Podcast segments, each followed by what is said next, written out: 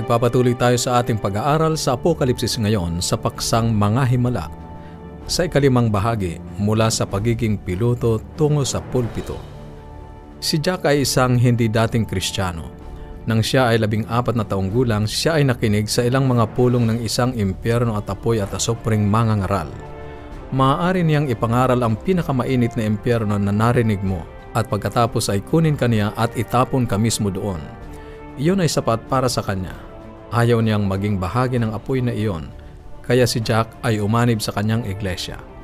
Maaari nating tawagin iyon na firescape religion, relihiyon ng pagtakas sa apoy. Ngunit ang ganoong uri ng karanasan ay hindi magtatagal. Kung ikaw ay naglilingkod sa Diyos dahil lamang sa takot sa apoy sa impyerno, ang apoy na iyon ay lilipas at mamamatay. Ganon din ang iyong karanasan sa Kanya. Iyon ang eksaktong nangyari kay Jack. Pagkatapos siya ay pumasok sa isang kristyanong paaralan noong high school at pagkatapos ay sa kristyanong kolehiyo.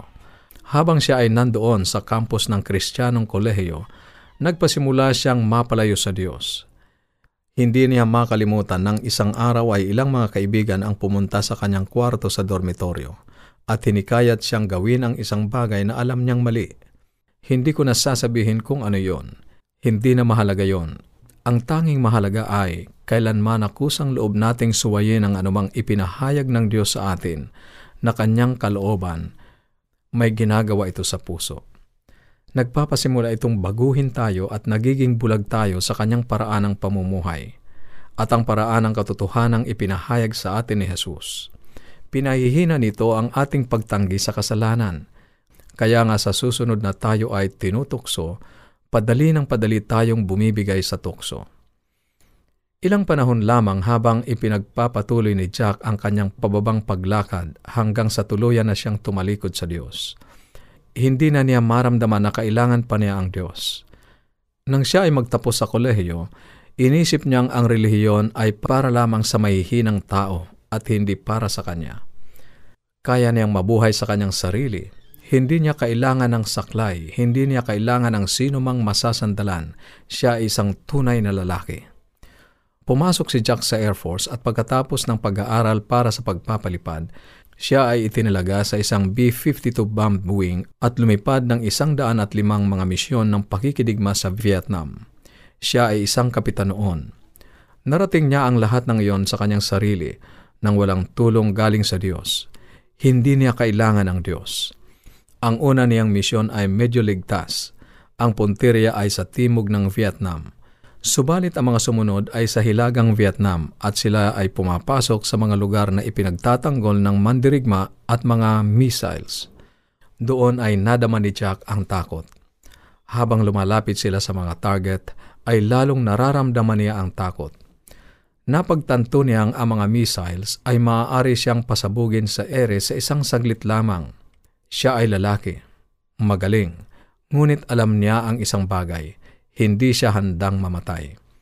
Sa huli ay umusal si Jack ng isang panalangin sa Diyos at sinabi, Panginoon, kung ako'y ililigtas mo sa kaguluhang ito, ipinangangako kong ako'y magpapakabuti. Mabuti at naging ligtas si Jack sa labanang iyon. Nagawa niyang makabalik, ngunit hindi niya alam na hindi niya kayang tuparin ang kanyang bahagi sa pagkikipagkasundo sa Diyos. Sa sandaling nakalapag siya sa lupa, nakalimutan na niya ang kanyang pangakong ginawa sa Diyos. Balik sa club, sa pag-inom, sa pagwawalang bahala na parang walang anumang nangyari. Total, siya ay isang lalaki at hindi niya kailangan ang anumang tulong mula sa Diyos. Ninais patunayan ni Jack na maaari siyang maging dakilang lalaki. At ang tanging paraan na magagawa mo yon sa sanlibutang ito at sa panahong iyon ay magkaroon ng maraming salapi Napagtanto niya na hindi siya yayaman sa military. Kaya pagkatapos ng limang taon, umalis siya sa Air Force at naging stockbroker sa iba't ibang maralaking kumpanya sa Wall Street. Mabilis niyang natutunan na ang mundo ng negosyo ay singsama din ng pakikipagdigma. Kung magtagumpay ka, kailangan mong magkunwari na isang matagumpay. Kailangan mong magmukhang matagumpay. Kailangan mong magmaneho ng isang sasakyang pang matagumpay at tumira sa lugar na aakalain mong mga matagumpay. Kailangan mong makipagkiskisa ng balikat sa mga matagumpay na tao. Upang magawa mo yon, Kailangan mong umubos ng salapi ng akala mo'y isang matagumpay na tao. Kaya upang mapanatili ang ganitong imahe, gumagasta siya ng halos higit pa sa kanyang kinikita. At kailangan niyang magtrabaho pa ng husto upang kumita pa ng maraming salapi. Upang maipakita ang magandang imahe at upang makipagsalamuha sa mga tamang tao. Upang siya ay kumita ng kayamanan. Hindi niya makakalimutan ang mga taong nakasama niya mga taong aakalain mong sila na talaga ang gugustuhin mong makasama sa mundong ito. Nagkamal sila ng kayamanan sa negosyo, konstruksyon, langis at iba pang mga bagay. Nakatira sila sa mga hindi kapani-paniwalang mga tahanan na may magagandang pamilya at nasa kanila ang lahat ng karangyaang mabibili ng salapi. Subalit sinisikap nilang hanapin ang kagalakan at kasiyahan at layunin ng buhay sa alak, droga imoralidad. At kahit na mayroon silang magandang pamilya, ginagamit nila ang parang matagumpay sa tinging tirahan ni Jack upang mandaya sa kani-kanilang mga asawa. Mayroong kulang at nagpasimulang malaman ni Jack kung ano iyon. Ang negosyo ay mabuti. Ang kinikita ni Jack ay lumalago. Papunta na siya sa itaas, ngunit nagpasimulang maramdaman ni Jack ang kakaibang pakiramdam nakababalisang damdamin na may isang bagay na kulang din sa kanyang buhay. At minsan sa kanyang tahanan, habang siya ay nag-iisa, napapaisip, para saan ba talaga ang buhay? Ano ang gagawin mo, Jack, kapag nakuha mo na ang mga salaping iyan? Magiging katulad ka rin ba ng iba? Mayroon pa bang iba sa buhay nang higit sa salapi? Mayroon bang layunin pa sa buhay? Ang mga isipang yon ay nagpasimulang bumagabag sa kanya kaya siya ay nagpasimulang magtrabaho pa ng labis at isinagad niya ang kanyang sarili araw-araw. Hinanap niya sa ibang paraan upang mapunan ang kakulangang nararamdaman niya. Nagpasimula siyang uminom ng higit pa sa dati. Sinubukan ng iba't ibang droga, uminom siya ng mga pampakalma, at kahit na anong iniisip niyang makapagpapagaan sa bigat at sakit na nagpasimulang mamuo. Alam natin ang matandang kasabihan, ang tunay na lalaki ay hindi ipinakikita ang tunay na nararamdaman. Iyon ay tanda ng kahinaan kapag ipinakita mo sa tao ang tunay mong nararamdaman. Kaya kailangan mong sarilinin iyon. Agad siyang nakarating sa puntong ayaw na niyang may mga taong nakapaligid sa kanya sa takot niyang siya ay madulas at makita ng mga tao ang tunay na kakilakilabot na paglalabang nangyayari sa kanyang puso at isipan. Lumayo siya kahit nasa sarili niyang pamilya, sapagkat sa kanilang pagkakaalam ay ayos lang ang lahat sa kanya. Si Jack ay papasikat na. Ang pressure ay patuloy na bumibigat hanggang sa halos hindi na niya makaya. Wala siyang mapaghingahan. Siya ay nag-iisa. Lumayo siya sa kanyang mga kaibigan, tumalikod siya sa kanyang pamilya at tinalikuran niya maging ang kanyang Diyos. Siya ay nag-iisa at ang tanging gusto niya ay mamatay. Naisip niyang marahil ay kailangan lang niyang lumayo, mag-relax, magpahinga sandali, at ang lahat ay magiging maayos sa kanyang pagbalik. Kaya siya ay nagbakasyon ng dalawang linggo. Ngayon, ang tanong ay saan siya pupunta?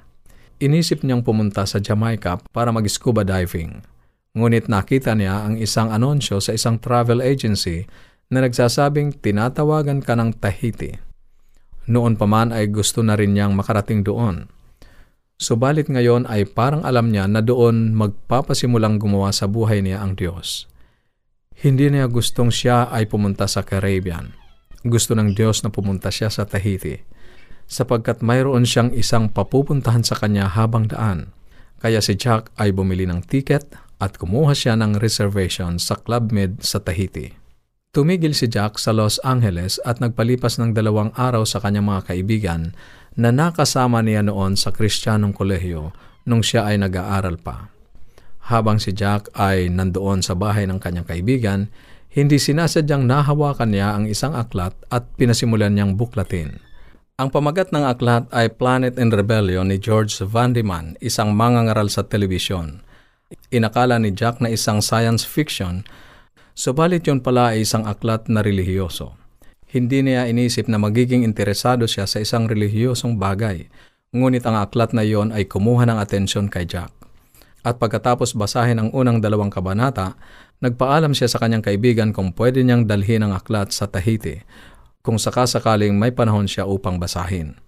Siyempre, ang kanyang kaibigan ay nasorpresa na siya ay nagkaroon ng interes sa ganoong aklat. Kaya sobrang saya nilang ibinigay sa kanya ang aklat na iyon. Si Jack ay sumakay sa isang malaking eroplano papuntang Tahiti na dala ang aklat na Planet and Rebellion sa kanyang maleta. Ipagpapatuloy natin ang kwento ni Jack sa susunod. Nais kong anyayahan ka na makipag-ugnayan sa amin upang mapadalhan ka ng mga aklat at aralin sa Biblia. Kung ikaw ay may mga katanungan o anuman ang nais mong iparating sa amin, maaari kang tumawag o mag-text sa ating mga numero sa Globe